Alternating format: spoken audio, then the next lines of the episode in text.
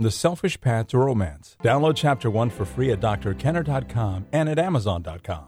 Steve, uh, you you have a question for me about a dad who always refers to his child in the third person? Yes, yes, I do. Yeah, tell me tell me the situation. Well, they, um, my wife now, um, her mother is married to me, obviously, and they've been divorced Wait, wait, wait. about a S- slow down again. Your wife, your wife's mother, right? No, no, I'm, I'm sorry, the, the, the little one's mother, and I, I'm trying not to use her name. I, I don't. Okay, you can make up a phony name then. All right, we'll, we'll just say Jane. okay. Okay. Jane is the little mother. one. Yes, And Jane is how old? two. Two years old. Uh, And two, okay. And her mother, Her mother, my wife, is currently um, going through a custody battle. She has primary custody. We're actually fighting in court now to be able to take Jane with us to another state because of my work. okay. So, but every time her ex-husband calls, he never calls Jane Jane. Yeah. He always says the baby or the child. I think I've actually heard him say her name twice. And now this has been over a long period of time, but it's it's never using her name. Yeah. And I was just, and it, it seems, you know, since I've gotten involved in this relationship, that he's more interested in getting at my wife than he is having Jane. Okay. So and and I just wonder if that might, you know, have you know some uh, bearing on you know how he's acting. You know, not using her name at all. So you're thinking that he's not saying the kid kind of like in a with a twinkle in his eye meaning, you know, my kid. He's saying Right. the child which has a very formal emotional distance or the baby which, you know, refers back to when she was not a toddler, but she's still I guess a baby in in relative terms. And it's there is an emotional distance there. So the question is what does that say about him? Well, you're the one that knows that relationship. You and your wife know that relationship much better. Is he a dad who is just uh, melts every time he sees his darling little Jane? Does he uh, make an effort to go out of his way? Does he call her up on the phone? Does he spend time with her? Is he nurturing? Is she the apple of his eye? Does he carry pictures around and show them to his friends? You know, what type of a papa is he? Yeah, it's actually quite the opposite.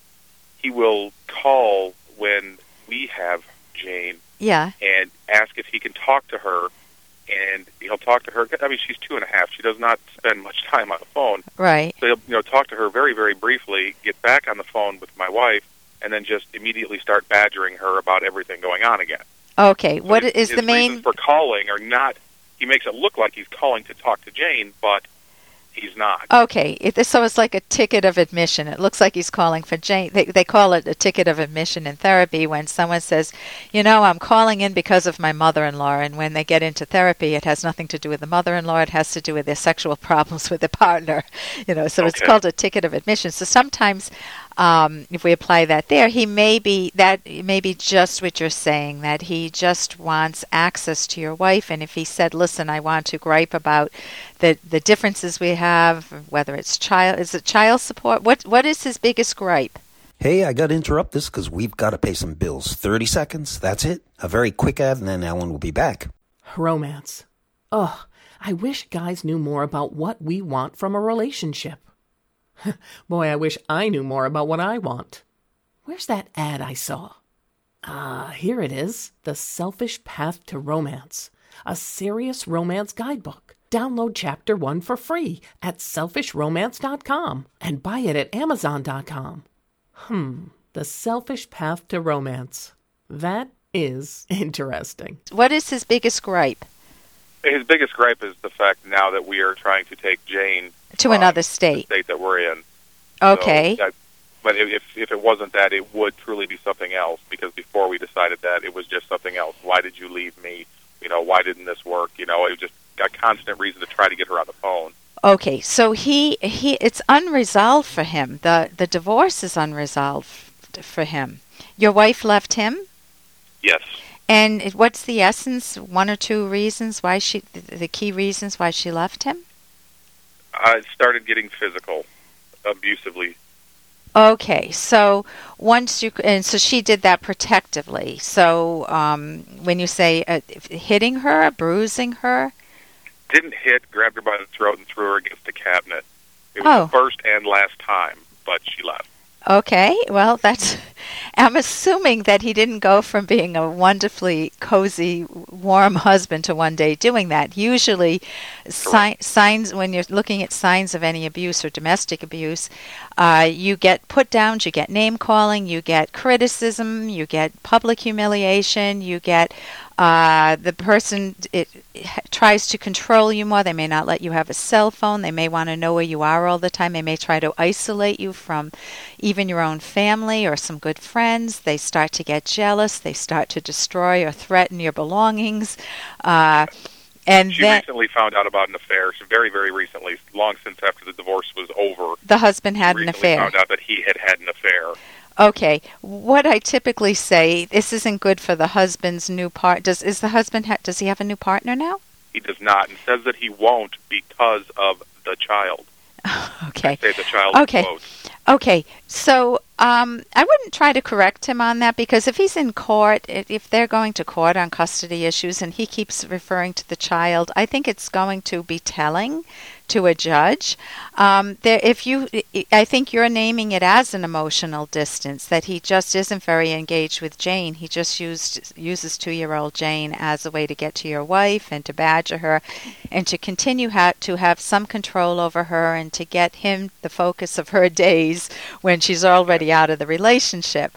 Um, so obviously, uh, when uh, I've heard people call their kids in a distant way, sometimes they weren't ready to have kids and they're not quite used to it. Sometimes they didn't want kids. You know, people have that. Uh, we, we do have an emotional distance there. I mean, I think even in my own um, husband's family, his father would call uh, his his wife, my mother-in-law, mother, but it was more endearing. It wasn't. It was more Sure. a term of endearment rather than an emotional distance. So that's why it's important to know the context. But it it seems like your wife made a very wise choice. If you're moving out of state, you want to make sure you have a very good lawyer. Uh, We do. Okay, to help you make that uh, case, and I think that you know, I wish you a lot of happiness and your wife a very, uh, both of you a loving relationship, especially given what she went through. So, thank you so much for your call. Thank you very much for your help. And here's a little more from Dr. Kenner. I, I don't actually date a whole lot lately. Why not? Well, when I'm with a boy I like, it's hard for me to say anything cool or, or witty or at all. I, I can usually make a few vowel sounds and then I have to go away. It's not that bad. No, it is. I think boys are more interested in a girl who can talk. And that's so cute. That's from Buffy. Boys are more interested in a girl who can talk. And that's a problem in dating or meeting a new person or maybe even going on a job interview. When you feel you need to please the other person, you need to know what to say to make them like you. When you frame it that way in your own mind, you're setting yourself up for anxiety. And anxiety is paralyzing. It's hard to think when what's going through your mind is, oh my God, will they like me? Am I saying the right thing? Will I make a fool of myself? Oh, what if I don't know what to say? What if they do like me and uh, I, I don't know what to do? When you have that type of self talk, that's not helpful. If you're dating or going on a job interview and instead you say to yourself, oh, let me observe this person. What do I like about them? What do I enjoy? How, how do I feel around them? Do I feel comfortable, at ease, or do I feel on guard? What's causing that? When you allow yourself to introspect, that's a much healthier uh, to both introspect about what's going on, uh, uh, what you're experiencing, and to extrospect, to look at them and say, what am I liking or not liking about them?